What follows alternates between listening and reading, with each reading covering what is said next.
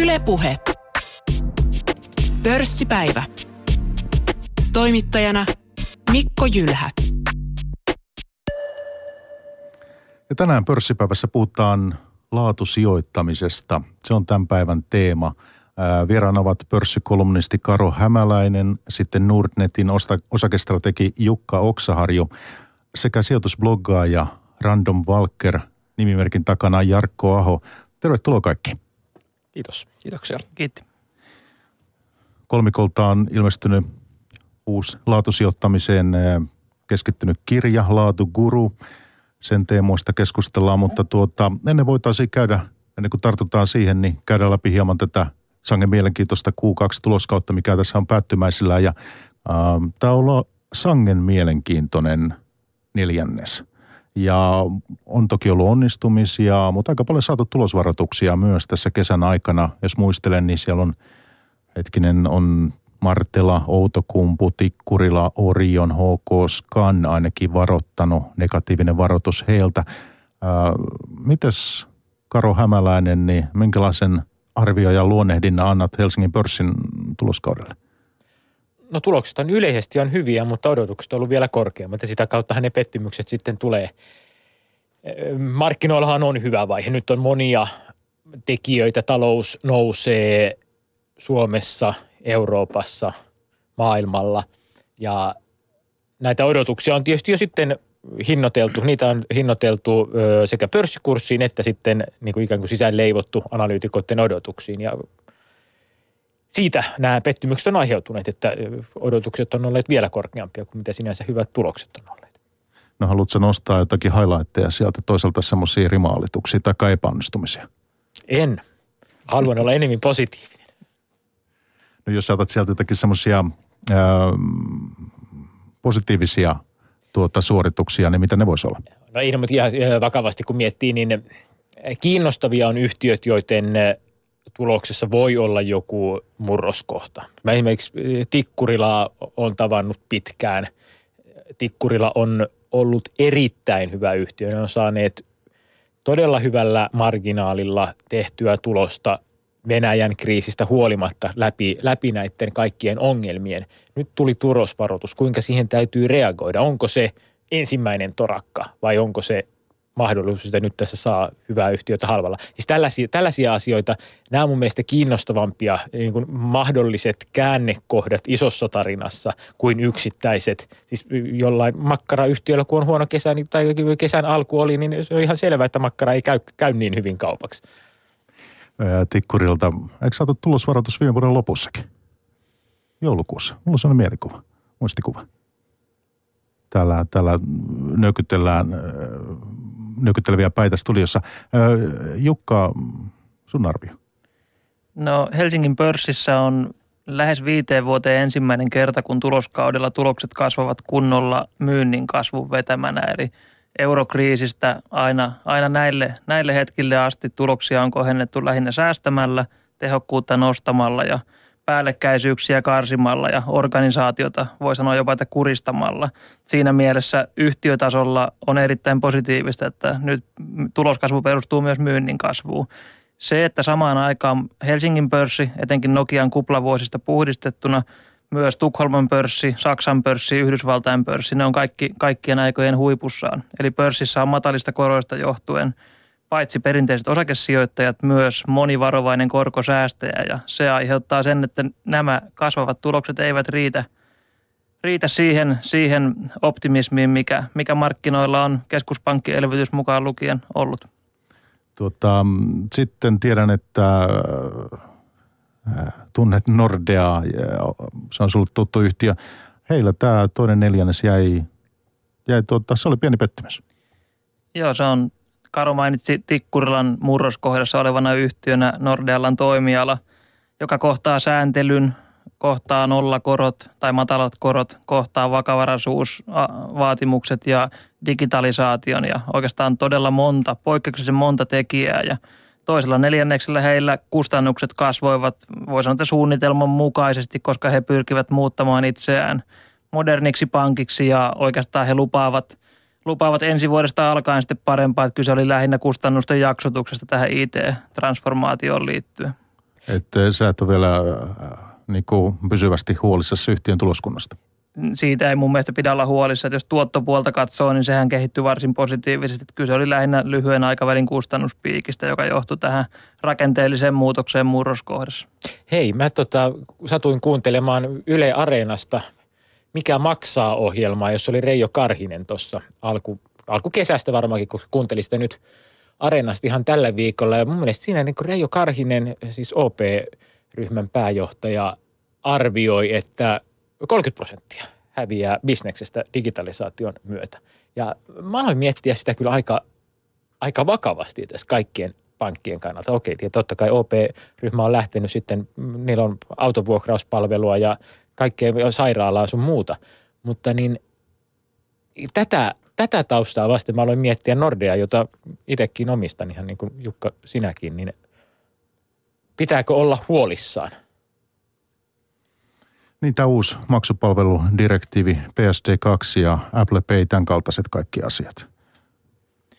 Niin, siis tällä hetkellä yllättävän moni, siis voi sanoa, että valtaosa Helsingin pörssin yhtiöistä kohtaa kilpailun, joka ei tule enää samalta toimialalta kuin aiemmin, vaan nimenomaan Applen, Amazonin, Googlen, Facebookin kaltaiset toimijat tulevat mainosmarkkinoille, kaupan markkinoille, logistiikkamarkkinoille, maksuvälitysmarkkinoille, moneen markkinaan. Ja se, että sijoittajankin pitää katsoa se kilpailukenttä aivan uusin silmin, että – kasvu ei välttämättä löydy enää markkinaosuutta kasvattamalla perinteisellä alueella, vaan rajat rikkoen. Mutta voiko tämä uhata nyt sitten tämmöiset Apple Payn kaltaiset sovellukset, niin uhata myös niin Nordean tulosta jatkossa? No ilman, ilman muuta se, että pankit on nykypäivänä enemmänkin varainhoitajia ja, ja rahastoliiketoiminnan pyörittäjiä. Nordeallakin tämän vuoden alussa itse asiassa hoidossa oleva sijoitusvarallisuus ylitti lainakannan koon – Eli kyseessä on, on ennemminkin varainhoitaja kuin tämmöinen perinteinen pankki, joka to, toki edelleen pankkitoimintaakin harjoittaa. No Jarkko, sinä seuraat muun muassa ja tunnet äh, Sampoa ja, ja se on sulle tuttu yhtiö. Niin oletko, Sampohan on Nordeassa, Nordeassa iso omistaja, niin miten sä tätä asiaa katselet? Joo, ihan totta, että Nordea en suoraan omista sen takia, koska tosiaan Sampon kautta – on siinä mukana. Voinko mä pyytää, että sä puhut vähän lähempään mikrofoniin? Joo, tosiaan niin Joo, Nordea en suoraan omista, koska Sampon kautta on siinä mukana. Ja ehkä yksi suurimpia syitä, mikä myös niin kuin laatuyhtiölle pitää olla tyypillistä, on se hyvä yritysjohto. Ja Sampossa erityisesti tämä Valrus ja Stadik ja kumppanit, niin hoitaa sen homman erittäin hyvin. Ja se on ehkä suurin syy, miksi tota Sammossa omistajana olen. Enkä niin kuin, niin kuin laatusijoittajana katson tosi pitkäjänteisesti asioita, niin, niin edelleen näen sekä Sampossa – että Nordas pidemmän aikojen potentiaalia. Sä oot äh, Random Walker nimimerkillä pidät blogia, oot pitänyt tuossa kymmenkunta vuotta jo, eikö niin? Joo, olisiko 2007-2008 siinä taitteessa, niin aloittelin. No mitäs tota, muistellaan, pysytään tässä päivässä, jatketaan vielä vähän tuloskautta, mutta että sä aloittelit silloin 2006-2007, finanssikriisi tuli heti sen jälkeen. Äh, mites, minkälainen niin jälkeenpäin, kun sitä katselet, niin tarjosi hyviä ostopaikkoja? Joo, just näin, eli laatusijoittaja – ostaa niitä parhaita yhtiöitä silloin, kun on joku väliaikainen kriisi. Ja mä haistan silloin finanssikriisissä, että tämä ei tietenkään voi jatkuu loputtomasti ja osakkeet oli edullisia, niin silloin yritin pistää mahdollisimman paljon kiinni osakkeisiin. Metsäboard, silloin MREAL. Joo, niitä ja salkkuun tarttunut Metsäboardi olisi tietysti jälkikäteen ollut erittäin hyvä sijoitus, mutta tota, niitä ei. Mutta muita, muita hyviä yhtiöitä. Muun muassa Nestettä tarttu silloin 10 euro hintaan, mikä on erittäin edullinen paikka. Tänään se on lähemmäs 40. Mm, joo, toi tuossa kuuntelijalle vaan tiedoksi toi, missä puhuttiin Metsäboard tai MREAL, tämmöinen legendaarinen sijoituskessi Helsingin pörssissä. Ähm, kiinnostuneille niin kurssihistoriasta löytyy verkosta, mutta että sen verran, pysytään vielä tässä tuloskaudessa, mikä nyt on saatu lähestulkoon päätöksen, äh, Karo Kapman on sulla melko tuttu yhtiö, heiltäkin aika vahva alkuvuosi, siellä tämmöinen idean yhtiöstä irtaantuminen muun muassa heillä. Ja mitä tämä Kapmanin veto kertoo pääomamarkkinoiden tilanteesta tällä hetkellä? No kun se kertoo sitä, että pääomamarkkinoiden sää on lämpimämpi kuin mitä Suomen kesäsäät on ollut tähän mennessä. Että Capman pääomasijoitusyhtiönä on ilman muuta niin kuin poikkeuksellisen syklinen. Eli silloin kun taloudessa menee hyvin, niin sit pääomamarkkinoille menee niin kuin ikään kuin potenssiin kaksi hyvin. Ja Capmanin liiketoimintamallin takia ne pärjää nimenomaan sellaisilla silloin, kun tulee näitä voiton, voiton jakotuottoja. Ja hirveän hankala yhtiö analysoitavaksi, koska siis niiden ajoittumiset, päätymiset salkkuun, minkä verran on oman taseen sijoitusta mukana. Ja kaikki tällaiset vaikuttaa, että tämä ideanhan oli oman taseen sijoitus, joka tuli Norvestian kautta. Eli Norvestia, jonka Capman osti, osti tuossa viime vuoden puolella, niin oli tehnyt pääomasijoituksen. Ja sijoituksen tähän ideaan, niin joka on siis aivan loistava. Oli suomalainen startup, jota nyt tällä hetkellä käytännössä piilaksosta hoidetaan. Miten sä suhtaudut sitten Capmanin omistajana niin tähän kasvurahastoon, minkä he, mistä he kertoi viime viikolla, tämmöinen 80 miljoonan niin kuin, tai idean tyyppisiin yhtiöihin kai siinä on ajatus sijoittaa sitten, että No joo, siis osakkeenomistajana toivon tietysti, että saadaan kerättyä rahaa siihen, koska yhtiöllähän on Capmanin hallinnoitavat varat on laskenut irtautumisten myötä. Ja nyt tietysti täytyy saada sitten sijoittajilta uutta rahaa sisään, ja, jotta sitten siitä saadaan tuottoa. Eli kun yhtiö on, yhtiö osin hoitaa rahasto, eli ne saa rahaa siitä ihan samalla tavalla kuin tällaiset normaalit pankkien rahastot, eli tietty prosentti sisällä olevasta pääomasta, niin mitä enemmän pääoma on hallinnassa, niin sitä enemmän sitten tulee sellaista jatkuvaa tuottoa sieltä. Eli kyse on ihan siitä, että kerätään fyrkkaa sijoitettavaksi. Ja tuossa tietysti se haaste on, että miten löytää hyviä sijoituskohteita kanssa, että hyviä kasvuyhtiöitä. Se varmaan ei ole ihan helppoa. Sekään ei varmasti ole helppoa. Voi olla, että ehkä Suomen maine, niin kuin slashit ja tällaiset, ää, niin voi auttaa Capmania niin kuin markkinoimaan rahastoaan ja osaamistaan sitten maailmalle. Ainakin niin toivon. Ylepuhe. Pörssipäivä. Pörssipäivä menossa meillä Yle puheessa ja tänään vieraana Jarkko Aho, Karo Hämäläinen ja Jukka Oksaharju. Kolmikko on tehnyt tällaisen uuden kirjan Laatuguru. Näin valitset voittaja-osakkeet. Mennään nyt, kun ollaan saatu hieman avattua tätä tuloskautta, niin tuoreen kirja teemoihin. Teillä oli itse asiassa julkaisu tai julkistamistilaisuuskin tuossa aamulla ja, ja tuota, ihmiset sai siellä kysellä monenlaista, mutta jatketaan nyt pörssipäivässä. Ja otetaan aluksi lainauskirjan alkupuolelta. Öö, kulkee näin, että laatusijoittaminen ei ole yksiselitteinen käsite, jolle voisi rakentaa tiukat kriteerit ja suoraviivaiset toimintaohjeet. Yhdelle laatusijoittaminen tarkoittaa kestävän kasvun etsimistä, toinen kaipaa turvallisuutta ja vakautta, kolmas korostaa valintakriteereissään yhtiön oman pääoman tuottoprosenttia. Neljättä kiinnostaa yhtiön liiketoimintamallin kekseliäisyys tai niin sanottu DNA. Viides painottaa sijoituskohteiden vastuullisuutta. Laatusijoittaminen kannattaa ymmärtää lähestymistapana, jota kukin toteuttaa itselleen parhaiten sopivalla tavalla. Perusajatuksena on joka tapauksessa pääoman turvaaminen ja sille tuoton saaminen liiketoiminnan laatuun keskittymällä. Osakkeen arvostuskertoimet ovat toissijaisia. Eli siis tämmöinen lainaus kirjasta. Mitä laatusijoittaminen sitten on teille, niin puhutaan siitä, tehdään kierros, miten laatusijoittamista itse toteutatte. Jukka Oksaharju, osakestrategi Nordnetilla, niin, niin mitä sinä sen teet? Lähdetään tästä määritelmästä jatkamaan tiivistelmää kohti. Eli perinteisesti moni sijoittaja pyrkii löytämään aliarvostetun tai halvan tai epäsuositun osakkeen, jonka hinnassa olisi nousuvaraa markkinoilla. Ja laatusijoittaja puolestaan hakee ensiluokkaista yhtiötä, joka arjessa menestyy kilpailijoitaan paremmin – sen ei tarvitse välttämättä olla alehintainen, koska se yhtiö menestyy markkinoilla jatkuvasti kasvattaen omaa liiketoimintaansa kannattavasti, kasvattaen osinkoja vuosien mittaan ja sitä kautta se yhtiö tarjoaa sen tuoton. Sitä ei tarvitse muilta sijoittajilta saada aliarvostuksen poistumisena, vaan se yhtiö itsessään luo sen arvon. Ja arvo- ja kasvusijoittaminen on tämmöisiä ei toisiaan poissulkevia, mutta kuitenkin kärjistettynä hieman peilikuvia toisille. Eli arvosijoittajia, joita Suomessa hyvin monta on ja joihin sijoituskirjallisuus on keskittynyt toistaiseksi, niin he pyrkivät etsimään halpaa ja kasvusijoittaja puolestaan kasvavaa. Ja laatusijoittaminen asettuu monella mittarilla siihen väliin. Eli laatuyhtiön pitää kasvaa keskimääräistä yhtiötä hieman nopeammin – hieman ennustettavammin, mutta samaan aikaan sillä pitää olla tietty olemassa oleva jatkuvan liikevaihdon markkina, joko huollossa, palveluissa, modernisaatiossa, jotta se turvaa sitä pääomaa tiettyyn rajaan asti, toisin kuin kasvuyhtiö, joka on huomattavasti riskisempi. No pörssipäivässäkin vierailut ekonomisti Mika Hyttinen on kirjoittanut kaksi sijoitusaiheista kirjaa, Vaurasti kuin Warren Buffett ja sitten tällainen kuin luovu ajoittamisesta tuplaa tuottosi. Hyttinen on kirjoittanut business-sijoittamisesta ajatuksella sijoita vain parhaisiin bisneksiin. Voiko sä hyväksyä tämän tai allekirjoitatko sä ikään kuin tämän, tämän lauseen ja lähtökohdan? No tämän lauseen, kirjoja tarkemmin tuntematta, niin tämän lauseen pystyn allekirjoittamaan. Eli jos kuulija laittaa kätensä nyrkkiin ja kuvittelee, että se on tehdas, niin toiselta puolelta nyrkkiä omistajat laittaa tehtaaseen rahaa ja laatusijoittamisessa kyse on siitä, minkä prosentin se tehdas tuottaa sille pääomalle.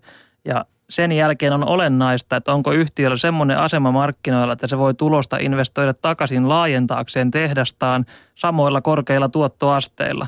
Eli nimenomaan älä osta halpoja osakkeita, vaan hyviä bisneksiä. Et laadun tunnistaminen, hyvän bisneksen tunnistaminen on puolivoittoa ja se varsinainen palkintojen jako on sitten se, että jos laatu pysyy yhtiöllä. Jarkko. Joo, niin sä kysyit näitä laatuyhtiön kriteereitä, niin mä haluaisin ehkä niin ja sitäkin ihan aluksi, voidaan käydä kriteerin no. vielä, mutta tota se, että äh, miten sä toteutat laatusijoittamista? Okei, okay, no, no ehkä se liittyy just näihin kriteereihin sille, että se mulle ehkä keskeisin juttu on tämä niin sanottu kilpailuetu. Tai puhutaan myös vallihaudasta, ja termi tai Warren Buffett, mitä äsken mainittiin, niin käyttää. Eli sillä yrityksellä pitää olla jotain, mikä erottaa sen kilpailijoista.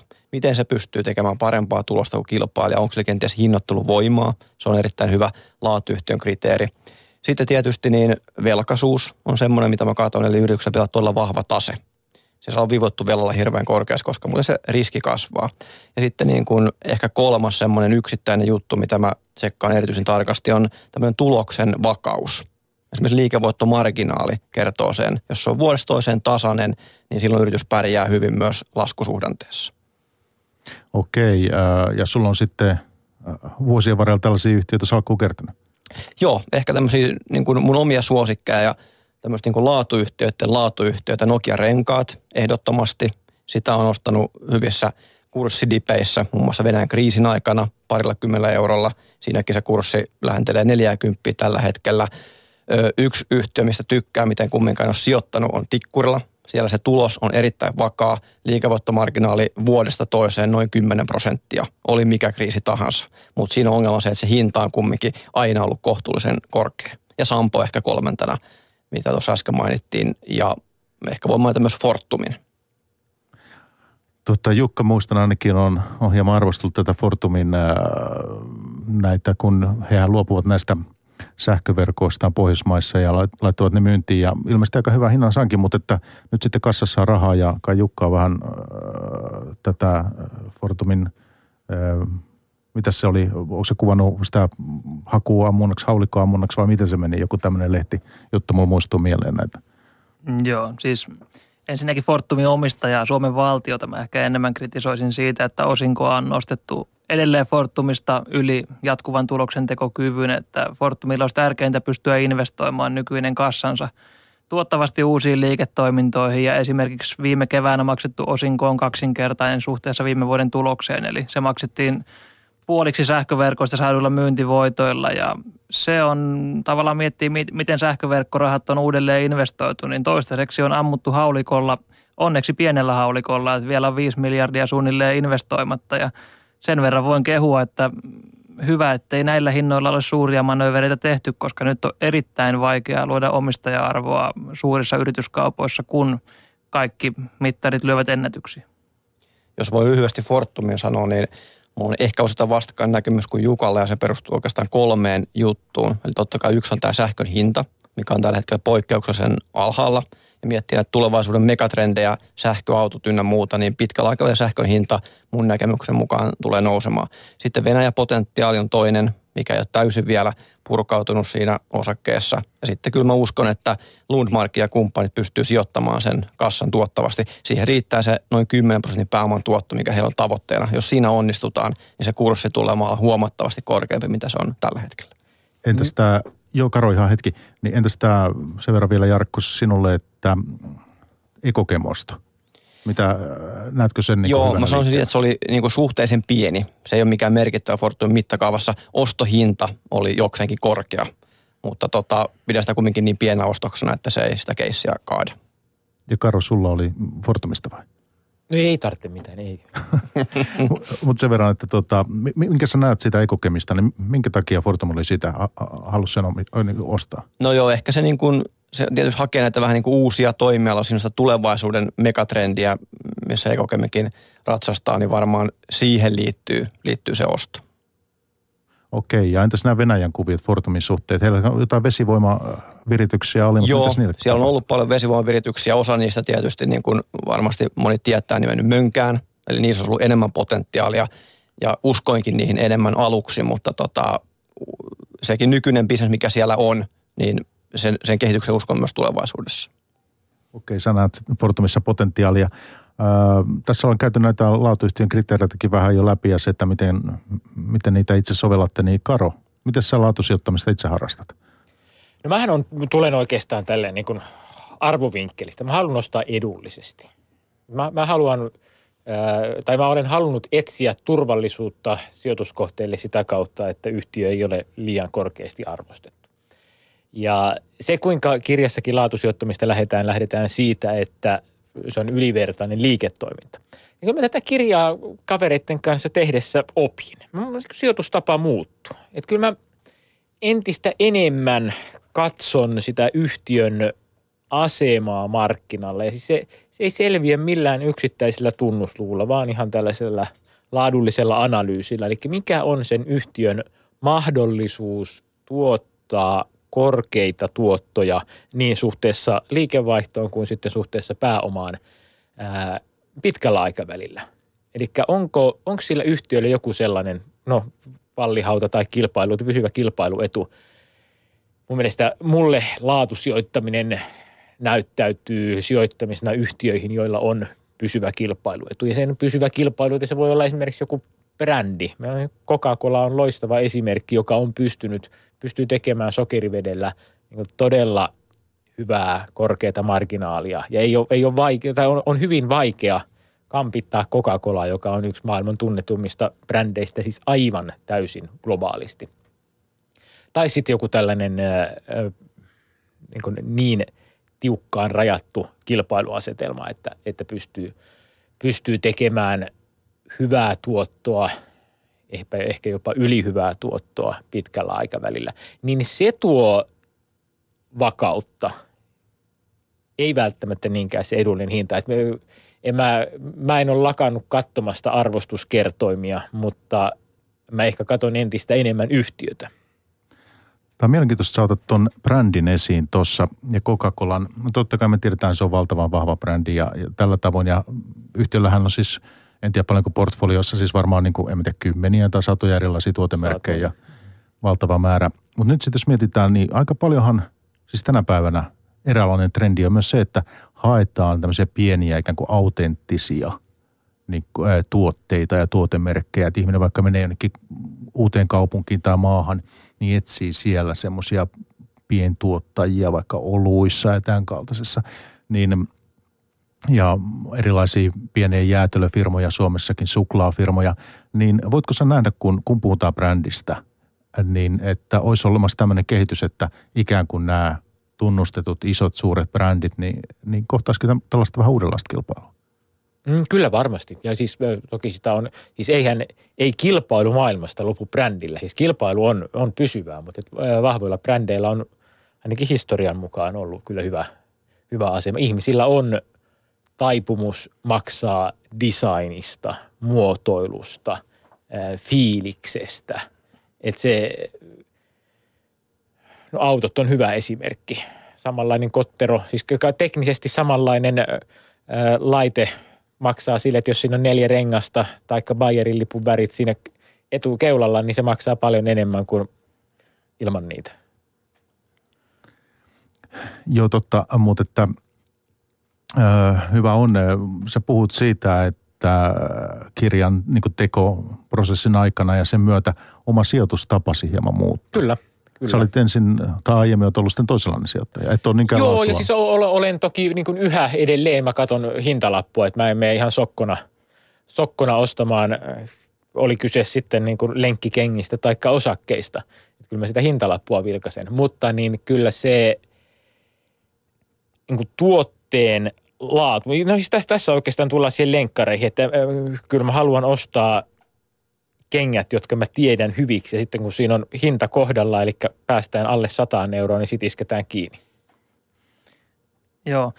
Tavallaan tämä sijoittajahan hakee, hakee turvaa, ainakin jo, jo, jokaisen pitäisi hakea jonkin verran turvaa myös tuoton rinnalla ja laatusijoittajalle se turva tulee – kuten Karo kuvasi siitä, että liiketoiminnalla on vahva asema ja se pystyy ajan mittaan kasvamaan siinä omassa ydintoiminnassa ja omien ydinvahvuuksien kautta entistä arvokkaammaksi, kun taas sitten hintavetoisella sijoittajalla nimenomaan se halpa hinta tuo sitä turvaa, että kaiken, kaiken ei tarvitse liiketoiminnassa mennä nappiin, mutta sijoitus on silti hyvä, kun se on riittävän halvalla ostettu.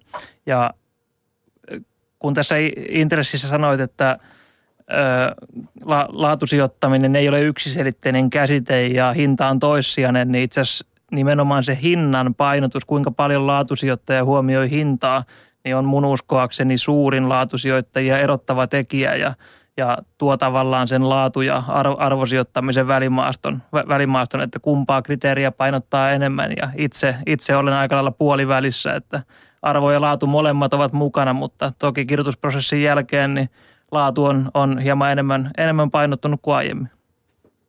Ja tässä mun mielestä päästään just siihen niin pointtiin, että paras on se, että sä ostat huippulaadukasta yrityksellä, mutta poskettoman halpaan hintaan. Ja melkein silloin se vaatii sen aina jonkun kriisin, vaikka tämä finanssikriisi tai eurokriisi, mitä muita on ollut. Ja ainakin itse silloin pyrin olemaan hereille ja iskemään. Brexit oli, joo. Niin, kyllä, Brexit, tämmöisiä pieniä dippejä kun tulee, niin silloin on lista valmiina, mitä yhtiötä haluaa ostaa ja sitten ostaa isosti, kun paikka tulee.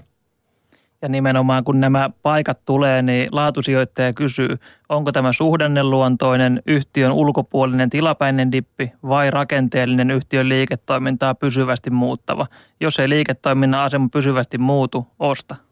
Tämä on oikeastaan just sitä, mitä tuossa alussa puhuttiin Tikkurilasta. Meillä oli, no Stockman on hyvä esimerkki, mm. joka oli pitkään laadukas yhtiö ja tavallaan täytti kriteeriä, investoi vielä sitten ja tuntuu, että hyvinhän tässä menee. No eipäs mennykään. Meillä on kirjassa luku numero 13 enteellisesti kertoo laadun menettämisestä ja se on itse asiassa myös erittäin tärkeä, tärkeä asia, että se tavallaan vastata siihen kysymykseen, kun yhtiöltä tulee huono tulos tai parikin huonoa tulosta, että onko, onko kyse ää, syklisestä – onko kyse liiketoiminnan rakenteen tai äh, kilpailukentän pysyvästä muutoksesta vai onko se sitten niin kuin vaan jotain sattumaa ja niin kuin täysin huutava oston paikka. Laadusta roskaksi tosiaan tämä 13 luku. Ja siihen voitaisiin mennä kyllä tämän tunnin päätteeksi vielä, mutta ei ehkä ihan vielä yksityiskohtaisesti. Nimittäin mä haluaisin sitä kysyä tässä, että kun puhutaan laatusijoittamisesta. Ää, voiko se olla joskus kahle, ikään kuin este? Mä yritän etsiä laadukasta yhtiöstä, mutta kuitenkin kun puhutaan sijoittamisesta, niin rahastahan tässä puhutaan ja, ja sen tekemisestä. Niin, niin jos mä otan tämmöisen sapluunan, niin miten sitten esimerkiksi joku outokumpu parilla eurolla karkas sinne kymppiin, tässä ei sitä ole pitkä aika. Ja tämä, tämä M-Realin keissi äh, myös, ja, ja tämä Comptel on viime äh, vuosina tarjonnut myös hyvät tuotot, niin, niin voiko tämä olla semmoinen ikään kuin este? Mä rupean toimimaan näin ja mä en näe tai jotenkin uskalla tarttua muihin hyvin tilanteisiin. Onko tämä semmoinen vaara olemassa ikään kuin? Mitä herrat haluaisi tästä Mun mielestä vastaus on yksiselitteisesti kyllä. Siis koska laatusijoittaja ei sijoita yhtiön, jonka liiketoiminnan laatu ei riitä. Että kyllä se on kahle tuossa mielessä. Mutta toisaalta sitten taas hinta ei ole tällaisen niin kuin täysin laatunäkökulmasta tulevalle este. Meitä kaikkia kolmea tässä yhdistää se, että meidän on vaikea löytää Helsingin pörssistä tällä hetkellä ostettavaa, koska me katsotaan myös sitä hintaa. Mutta jos on täysin puhdasperinen laatusijoittaja, niin hän katsoo vain ylivertaisen hyvää liiketoimintaa. Ja sellaisia yhtiöitä taas kyllä löytyy. Ne on vaan meidän mielestä liian kalliita. Ja kyllä ainakin mun mielestä niin sen todellisen laatuyhtiön jotenkin se ennakointi on helpompaa. Pysty laskemaan aika selkeästi matemaattisesti, mikä on se oikea arvo, koska se toteuttaa sitä tuloskehitystä hyvin todennäköisesti, minkä mä oon sen laskenut. Joku Outokumpu nyt esimerkiksi Ämärille tai nykyinen Metsäport silloin finanssikriisissä, niin se oli tosi riskipeli. Se oli enemmän spekulaatio, että nouseeko tämä vai eikö tämä, mutta se voi hirveän helposti laskea. Mun mielestä eh, laatusijoittamisessa vielä, eh, kun sitä puhutaan ja määritellään, niin se on oikeastaan tällainen mun mielestä suomalaiselle tyypilliselle sijoittajalle todella hyvin sopiva sijoitustrategia siinä mielessä, että siinä se osakkeen arvon nousu tai sijoituksen arvon nousu tulee sen yhtiön oman toiminnan kautta pitkällä aikavälillä. Koska me suomalaiset sijoittajat, suurin osa meistä on sellaiset, että me löydetään osake, ostetaan sitä ja sen jälkeen unohdetaan. Niin sitä tuli sinne salkkuun eikä muisteta myydä eikä nähdä tarpeelliseksi myydä. Niin silloin nimenomaan kannattaa olla mukana sellaisessa liiketoiminnassa, joka syklien yli, äh, suhdanteiden yli, äh, erilaisten kriisien yli menee eteenpäin, kasvaa vakaasti. Ja tässä on tehty vähän tutkimuksiakin siitä, että miten laatuyhtiöt – arvoyhtiöt, kasvuyhtiöt, erilaiset eri tavoin määritellyt yhtiöt pärjää. Ja laatuyhtiöt on muutamissa tutkimuksissa, joita kirjaskin siterataan, on todettu, että ne tuottaa keskimääräistä paremmin. Ja minkä takia? Nimenomaan sen takia, että silloin kun markkinoilla myrskyää, niin silloin ne pystyvät, niiden tulos ei mene, se, se ei karkaa minnekään, ne tekee voittoa ja sen takia ne pärjää myös sitten pörssissä paremmin sellaisina hetkinä, kun, kun vaikkapa joku outokumpu voi olla ongelmissa. Joo, ja tosiaan laatusijoittaja on lähtökohtaisesti pitkäjänteinen, eli hän saa suhdanteiden yli yhtiön keskimääräisen tuoton. Niin hyvät kuin huonot kuin keskinkertaiset vuodet, ja oikeastaan tämä Outokumpu on karmaisevan lyhytnäköinen e-, e-, esimerkki kysymyksen asetteluna, koska takana on kahdeksan tappiollista vuotta, kaksi massiivista osakeantia, jossa omistajien on pitänyt lisää laittaa rahaa yhtiöön. Siinä missä muut – muut yhtiöt on maksanut kasvavia osinkoja omistajilleen. Ja se, että jos nyt yhdeksäntenä vuonna luikahtaa viivan alle jokin, jokin tulos, niin se, se on kyllä hyvin, hyvin pieni niihin tärvättyihin rahoihin nähden. Se on enemmän sitä pelaamista, osumista oikeaan aikaan. Se on vähän niin kuin tikaheittoa mun tikanheittotaidoillani. Täällä on Jukka Oksaharju ja sitten Jarkko Aho ja, ja vielä niin Karo Hämäläinen tässä mun seurana – keskustelemassa laatusijoittamisesta ja käytiin tuossa aluksi vähän Q2 tuloskautta läpi. Voitaisiin sitten syventyä vielä laatusijoittamisen teemoihin ja, ja tuota, ottaa tähän tämä pääoman tuotto. Koska siis jos teidän kirjasta jonkun yksittäisen asian haluaa nostaa tähän niin kuin Framille, niin kun tämän luin tämän teidän kirjan läpi, niin tämä oli tota, tämmöinen yksi keskeinen asia. Ehkä keskeisen asia on tämä pääoman tuotto. Ja kun laatua niin kuin punnitaan, niin, niin pääoman tuoton kautta. Teekö mä oikeanlaisen havainnon tai löydön tästä? Onko tämä se keskeisin asia? Kyllä ainakin mun mielestä niin kuin ehdottomasti, että tuossa lähestyy vähän sillä tavalla, että, että laatusijoittaja ei osta osaketta, vaan laatusijoittaja ostaa koko yrityksen. Se on niin kuin yrityksen omistaja ja sen yrityksen pitää tehdä omalla liiketoimellaan tuottoa sille omistajalle. Ja toinen tärkeä aspekti on se, että että koskaan kasvu ei ole itseisarvo yritykselle. Kasvu voi olla hyvää kasvua tai olla huonoa kasvua. Osa kasvusta tuhoaa omistajan varallisuutta. Mutta jos se yritys pystyy investoimaan omaan liiketoimintaansa korkealla pääoman tuotolla, silloin se kasvu luo arvoa omistajalle. Ja silloin on kysymys laatuyhtiöstä. Jos investoinnille ei saada riittävästi tuottoa, niin silloin kasvaa vain johtajien ego. Kyllä, juuri näin. Tästäkin on kysymys. No se on juuri näin, eli tavallaan se, vaikka yhtiön tulos kasvaa 5 miljoonaa euroa vuodessa, niin jos se on saatu 100 miljoonan euro investoinnilla, tuotto on vain 5 prosenttia ja se ei riskeihin nähden kompensoi omistajalle riittävästi ja siten kasvu tuhoaa omistaja-arvoa. Ja jotta yhtiö pystyy kaksinumeroisilla vuosituottoprosenteilla ajan mittaan investoimaan ja kilpailusta selviämään, niin palataan jälleen tähän vallihautaan ja kilpailuetuun. Nimenomaan se, että yhtiön tulos osakekohtainen tulos, nettotulos tai tuloksen ja osakekurssin yhdistävä PE-luku, niin nämä ei niin mikään kerro sitä, että minkälainen yhtiö on generoimaan sille pääomalle tuottoa, eli paljonko on yhtiöön investoitu rahaa, jotta tämä tulos on saatu aikaan. Mun mielestä voitaisiin miettiä laatuyhtiötä historian esimerkkinä Helsingin pörssistä koneen kautta. Mielestäni siinä on, siinä on hyvä esimerkki yhtiöstä, jolla on alla ensinnäkin hyvä toimiala. Siis se pääsee hyötymään kaupungistumisen megatrendistä. Aasiaan rakennetaan toinen toistaan korkeampia taloja, joihin tarvitaan hissejä ja liukuportaita.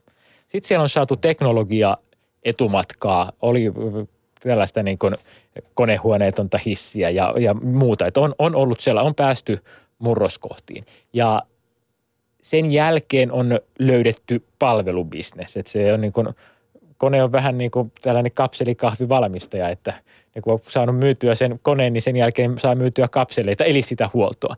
Ja, ja nyt pystytään ottamaan vielä tehokkuutta siellä, kun kehitetään teknisiä innovaatioita, Eli kun koneen hissistä uhkaa mennä joku osa rikki, niin siitä välittömästi lähtee tieto koneen palveluhenkilölle muutamaa viikkoa aiemmin, jolloin hän voi optimoida oman huoltoreittinsä siihen. Ja silloin, jos me on myyty hyvällä hinnalla konebrändin alla palvelusopimus tälle hissille, niin ai että se nostaa marginaalia siinä palveluliiketoiminnassa. Ja tämä on niin kuin, kone on malliesimerkki yhtiöstä, joka on pystynyt investoimaan hyviä korkeita tuottojaan korkealla pääoman tuotolla. Se, että mitä tulevaisuus näyttää, niin tai jos aiemmin on etsi, kysytty aina, että mikä on seuraava Nokia, mikä on seuraava Nokia, niin kyllä niin kuin laatukirjan näiden kavereiden kanssa tehtyä, niin mä olen kysynyt, että mikä on seuraava kone. Juuri näin ja tässä oikeastaan kone tarjoaa malliesimerkin siitä, että mikä on laatusijoittajan ja kasvusijoittajan – välinen ero. Eli kun kone kasvattaa liiketoimintaansa, hissikantaansa, samaan aikaan se myy huoltoa, palvelua, modernisaatiota, eli tavallaan jatkuvaa liikevaihtoa, joka ei ole suhdanneherkästä uuslaitemyynnistä riippuvainen. Eli tavallaan koneen vakaat tulot kasvavat jatkuvasti, kun taas kasvuyhtiöllä se kivijalka, jonka perustalla osakekurssikin tiettyyn rajaan asti pysyy, se ei kasva samaan tahtiin, vaan se suhdanne käänteessä putoaa korkeammalta. Mä pointtaisin vielä mun mielestä Karo nosti tosi hyvin esille tämän niin toimialan rakenteelliset tekijät. Eli kaikilla toimialalla ei ole hyviä yhtiöitä, kaikilla toimialoilla ei tule laatuyhtiöitä.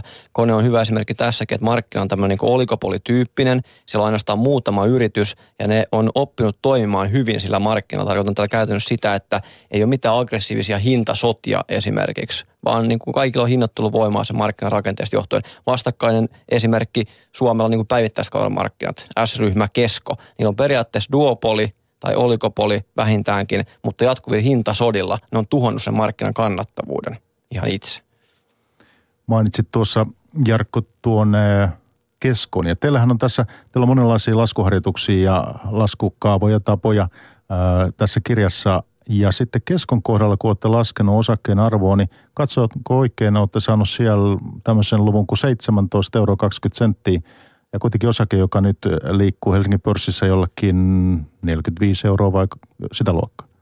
Tässä on aika iso ero. Mistä sitä oikein Joo, joo, mun mielestä tällä hetkellä kesko on ihan, ihan järkyttävän yliarvostettu. Mä oon itsekin miettinyt siitä, että mistä se voi johtua. Kenties siitä, että korkosijoittajat, kun se korkostuotto, niin näkee, että kesko on tämmöinen vakaan toimialan yhtiö. Ja sinne on sitten sijoitettu ja tiedetään, että se tuotto tulee olemaan matalampi kuin osakkeessa keskimäärin. Se on niin kuin vaikea sanoa, mutta fakta on se, että jos katsoo keskon pääoman tuottoja, just näitä oman pääoman tuottoja vaikka viisi vuotta historian tai enemmän, niin se pyörii siellä 7-8 prosentin hujakoilla. Jos kuitenkin sijoittajan tuottomuotoisuus on vaikka 90 prosenttia, tarkoittaa suoraan sitä, että kesko tuhoaa niille investoinneille omista arvoa.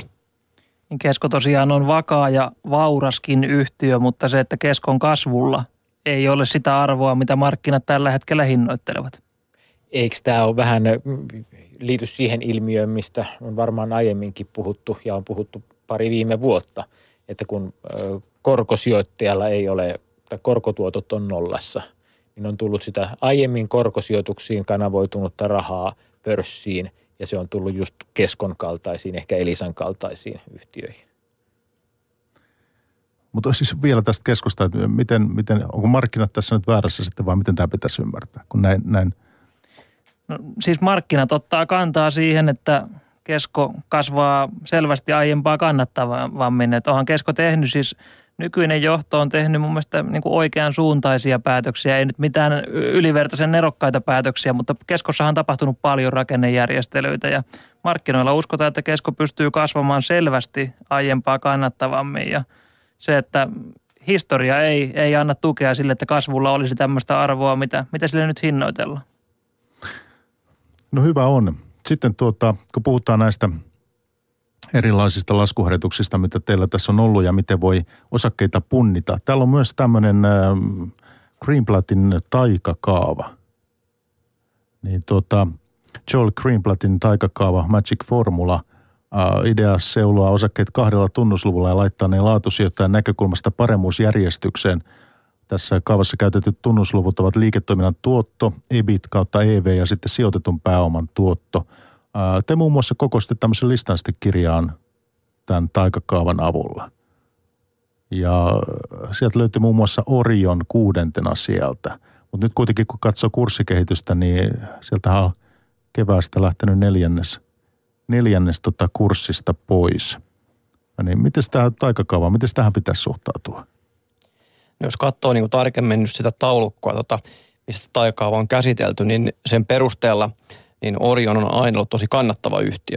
Eli se pääoman tuotto, tunnusluku, siinä näyttää hyvää lukemaa, mutta tuossa kirjassakin me otetaan kantaa siihen, että se osake on tosi kalliisti hinnoiteltu. Ja nyt se on aika hyvin näkynytkin, että siitä on ilmoja tullut selkeästi pois. Niin, eli taikakaava kahdella tunnusluvulla pyrkii yhdistämään laadukkaan ja kohtuuhintaisen. Ja se, että se pääoman tuotto, mikä yhtiöllä on, kertoo puhtaasti yhtiön kannattavuudesta ja kyvystä luoda omistaja-arvoa, kun taas EBIT EV kertoo siitä, miten yhtiön tulos on markkinoilla hinnoiteltu. Ja se, että kirjassa Ponsse, Kone, tämän tyyppiset yhtiöt niin ovat kiistatta liiketoiminnalla kannattavia, mutta ongelma on siis valitsevasta markkinatilanteesta johtuen se, että hyvää ei saa halvalla, jos sitä koskaan, koskaan saa halvalla, mutta ei edes kohtuu hintaan nyt. Meillä on kirjassa jonkun verrankin tällaisia taulukoita, listauksia, tilastoja. Ehm, niihin ei pidä suhtautua ihan niin kuin ostolistoina, vaan ennen, ennemminkin sitä kautta, että eri tavalla voi hahmottaa ja tuoda esiin näitä laatusijoittamisen eri ulottuvuuksia.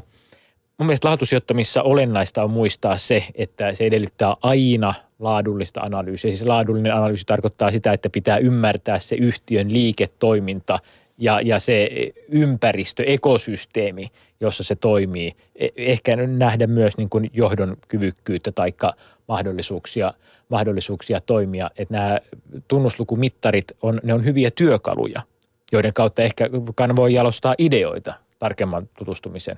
Sellaisen disclaimerin tosiaan sanon vielä, että ne taulukot on tehty tietyllä ajan hetkellä, sen hetken pörssikurssiin peilaten. Ja nyt on kulunut aika on aikaa siitä, kun mä oon se kirjoitettu, niin välttämättä tällä hetkellä niitä voi ihan suoraan lukea. Ylepuhe. Pörssipäivä. Meillä on suoraa pörssipäivää vielä hetki jäljellä tässä reilut 10 minuuttia ja täällä koolla laatugurut – Jarkko Aho ja Karo Hämäläinen ja Jukka Oksaharju. Entä sitten kun laatuyhtiö osoittautuukin ei niin laadukkaaksi? Teillä on tämä 13 luku tässä kirjassa, että laadusta roskaksi. Ja esimerkkinä olette tosiaan ottanut Stockmanin täällä. Tiedetään yhtiön vaikeudet. Olisiko ne ollut nähtävissä etukäteen ja miten hyvin? Minkälaisia merkkejä siellä sijoittajalle oli, että että tämä ei tule päättymäänkään ihan niin hyvin kuin mitä odotukset oli vielä joskus kymmenen vuotta sitten? Se on varmasti miljardin euron kysymys. Että tämä on niin kuin, itse asiassa tähän lukuun me saatiin vihje suoraan. Tämä on muutama laatuyhtiön toimitusjohtaja on lukenut käsikirjoituksen ja eräältä, eräältä heistä tuli palautetta, että, että miten tämä, tämä asia. Ja se on niin kuin erittäin hyvä, erittäin hyvä ja sijoittajan kannalta tärkeä asia. Ensin on nähty hyvä laatuhistoria. Ja sitten, että mitkä voi olla ne merkit. Sen, ne, nämä niin kuin esimerkki yhtiö Stockman sanoma, niin nehän on ollut aivan katastrofaalisia sijoituskohteita, jos niihin lähti silloin, kun ne aika suurelta osin näyttivät laatuyhtiöltä. Niin. Joo, siis totta kai niin kuin on ihan samaa mieltä, että se on äärimmäisen vaikea. Me oltaisiin niin miljardöörejä kaikki, jos pystyttäisiin niin kuin etukäteen tietämään, että mikä, mikä nousee ja mikä laskee, mutta tota, ehkä Stockmanilla se johdon reagointi, yksi niin kuin keskeinen syy ainakin mun mielestä tähän huonoon menestykseen on se, että, että nähtiin, että se toimialan rakenteellinen muutos, mikä on tapahtumassa, se ei olekaan oikeasti rakennemuutos, vaan se on suhdanne vetonen muutos. Ja siihen ei välttämättä niin kuin sitten kaikella niin kuin tarmolla niin kuin kiinnitetty huomiota. Se on ehkä niin kuin yksi keskeisimpi. Niin ja sanomasta voi jatkaa sen verran, että siellä todennäköisesti huomattiin, että media-ala muuttuu, mutta se miten siihen reagoitiin, eli – suurella yritysostolla ja ostettiin ehkä niin kuin segmenteittäin niin lisää sitä, mikä oli hiipumassa, eikä niinkään panostettu siihen, mikä oli kasvamassa. Että Alma Media taas, toinen Helsingin pörssin mediayhtiö, on kasvattanut digitaalista puoltaan kymmenisen vuotta ja itse asiassa on niin todella kovassa nosteessa tällä hetkellä sen takia. Mutta tosiaan se, jos tässä niin sijoittaja miettii, että nyt on tämä laatuyhtiöstrategia ja mä oon siitä kiinnostunut ja haluaisin sitä soveltaa, niin tämä ikään kuin vaaran paikkahan tässä nyt sitten on olemassa, että miten mä pystyn tietämään etukäteen että, ja näkemään niitä. Joku miettii, että mikä tahansa potentiaalinen laatuyhtiö ja miettii siihen sijoittamista, niin minkälaisia apuvälineitä me ikään kuin voitaisiin tarjota hänelle, että, että ei kävisi niin kuin Stokkalle esimerkiksi on käynyt? No ensimmäisenä pitää muistaa se, että koskaan ei voi olla varma. Laatusijoittaminen ei ole helppoa. Siis se on niin kuin ihan, pitää sanoa, että jos, jos se olisi helppoa, kaikki tekisi sitä ja silloin sillä ei saisi hyviä tuotteita. Tämä on niin kuin ensimmäinen, ensimmäinen selvä asia, joka on muistaa. Sitä ei koskaan pysty, riskiä ei pysty koskaan eliminoimaan. Voi tulla jotain yllättävää, voi tulla joku startup, joka muuttaakin niin aivan täysin koko liiketoiminnan pohjan joltain koko toimialalta hyvinkin nopeassa ajassa. Yksi ratkaisu on hajauttaminen ja toinen on sitten tämä omien aivojen käyttö ja musta näyttää siltä, että Random haluaa kertoa siitä lisää. Joo, siis omien aivojen käytöstä, niin totta kai niin kuin pitää pyrkiä hankkimaan sitä niin kuin informaatiota, analysoimaan historiaa, tehdä niin kuin laskelmia, käyttää turvamarginaalia siinä ostohinnassa ja näin poispäin. Mutta niin kuin yksi keskeinen on se, että miettii, että miltä toimialta sen ostaa. Jos sillä toimialalla on pitkä historia ja on osoittanut, että se ei muutu hirveästi toimilla, tuotteet ei muutu, asiakastarpeet ei muutu nopeasti, niin silloin voi ennustaa, että se jatkuu samanlaisena myös tulevaisuudessa.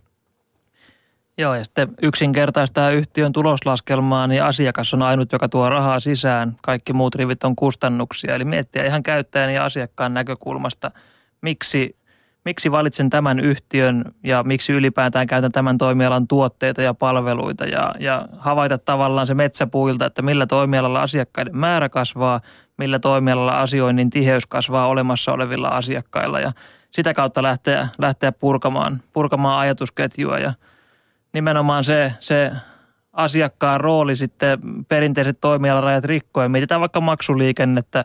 Halutaanko maksaa lompakossa olevalla muovikortilla? Halutaanko maksaa kännykkää heilauttamalla? Halutaanko maksaa sosiaalisen median palvelulla?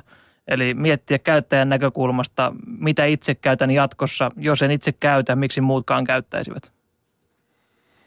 Okei, okei. Hei, meillä on lähestymässä, lähetysväitteellä alkaa tulee loppupuolelle tässä. Äh, Tämmöinen, mikä on minusta perusteltu kanssa nostaa kirjasta esiin, on nämä megatrendit. Teillä äh, esipuheen kirjan on kirjoittanut äh, siis Fortumin toimitusjohtaja ja Peter Lundmark ja, ja hän kirjoittaa siinä megatrendeistä. Ja nyt sitten jos mietitään tänä ajan megatrendejä, esimerkiksi liikenteen sähköistyminen, automatisaatio siellä, ikään kuin robottiautot ja kaikki tämmöiset – sähköautot, niistä puhutaan paljon. Eikö tämä ole yksi selkeä megatrendi nyt olemassa? Miten teidän mielestä sijoittaja voisi tänään esimerkiksi päästä tähän käsiksi? Tiedättekö te jotakin keinoja? Tuleeko mieleen? No ylipäänsä megatrendit, otetaan vielä laajemmin väestön ikääntyminen, kaupungistuminen, digitalisaatio, luonnonvarojen ke- kestävä, kestävä kuluttaminen, tämän, tämän tyyppisiä energian säästäminen, niin kyllä ne koskettaa oikeastaan jokaista toimialaa ja yhtiötä nykyään. on vaikea kuvitella jotain, jotain saareketta, joka olisi turvassa megatrendeiltä. idea on se, että yritysjohto, mikä on laadullinen kriteeri, sen pitää olla hereillä, jotta yhtiö osaa tarvittaessa tehdä kipeätkin ratkaisut ja sopeutua, sopeutua rakenteelliseen muutokseen ja nousta sen nousevan megatrendin aallonharjalle riittävän ajoissa, jotta se uusi kilpailu ei sitten tuhoa perinteistä liiketoimintaa ja markkina-asemaa. Ja sitten pitää ymmärtää, että eh, siinä megatrendillä, että sillä on merkitystä siihen liiketoimintaan ja yhtiö on oikeassa asemassa. Muistan esimerkiksi Kemira markkinoi tai noin osakeantia, että puhdas vesi on megatrendi. No, ei ole vielä näkynyt alimmalla rivillä. Ei ole virrannut hanasta. Onko näkynyt ylimmällä rivillä? Ei ole paljon sielläkään. Korjaan sen verran, että siis Pekka Lundmark on kirjoittanut sen esipuheen tietenkin tähän kirjaan, että vaikka sanoi edellä toisin, niin Pekka Lundmark tosiaan. Mutta mitäs muita megatrendejä? Oletteko te jotenkin näitä lähtenyt jahtaamaan tai ää, omassa sijoitustoiminnassa ikään kuin jotenkin ottanut tätä puolta huomioon erityisesti? No varmaan itse asiassa sellaiset niin fokusoiduimmat megatrendihyötyjä, ne löytyy tuolta startuppien puolelta. Että siellä lähdetään ratkaiseen jotain hyvin spesifiä ongelmaa, vaikka niin kuin finanssialalla robottivarainhoito tai sitten joku ympäristöteknologiaan hyvin kapeasti, kapeasti lähtevä ää, homma, että niitä ne on niitä, mutta sitten taas löytyy monien niin kuin megatrendien merkittävät yhtiöt, niin ne on sitten taas voi olla kansainvälisiä jättejä, jotka just ovat ymmärtäneet lähteä mukaan sinne, ihan niin kuin Jukka tuossa aiemmin sanoi, että niin kuin juuri mikään yhtiö ei pysty olemaan niitä suojassa sekä hyvässä että pahassa. Tai sekä pahassa että hyvässä tässä sanottuna näin päin. No kuulostaa kuitenkin siltä, että tämä laatusijoittaminen, tämä osakepoimijan hommaa.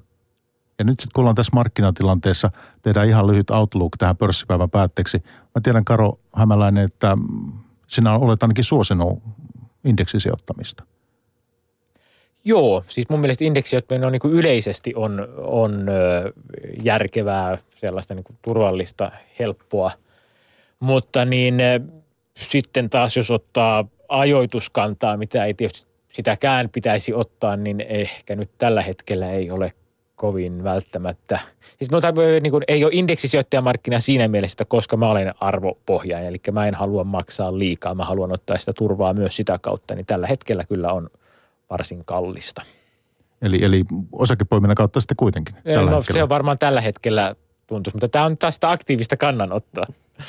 Entäs Jarkko sinun kohdalla? Joo, kyllä mä oon niin täysin sama, samaa mieltä. Mä oon mun blogissani pari vuotta jo varmaan kirjoittanut, että pörssi niin Helsingissä kuin Jenkeissäkin ja Euroopassa on yliarvostettu.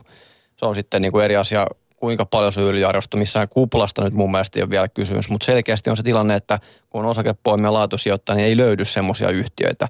Ehkä jos jotain niin kuin miettii, mitä on viimeksi ostanut, se Fortum, mistä on paljon puhunut, niin se on ehkä ainut niin kuin Helsingin pörssistä, mitä on pystynyt tankkailemaan tuossa niin 13-12 euron hujakoilla, mutta mut vaikeaa on.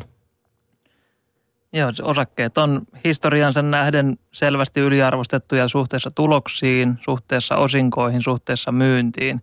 Ja se, että kolikon kääntöpuolella osakkeet ovat halpoja suhteessa korkosijoituksiin ja, ja se, että kun itse yhtiöpoimijana katson sitä paljonko osake maksaa suhteessa siihen, mitä yhtiöstä saan, niin on, on käsijarru päällä menty kevät ja, ja kesä ja pikemminkin käteistä pyritty, pyritty haalimaan, haalimaan sivuun ja ylipäänsä miksi tuloskausikin näkyy negatiivisina pettymyksinä, niin osakekurssit heijastelevat kautta linjan kannattavia kasvuodotuksia ja vain aniharva yhtiö kykenee ne lunastamaan lopulta.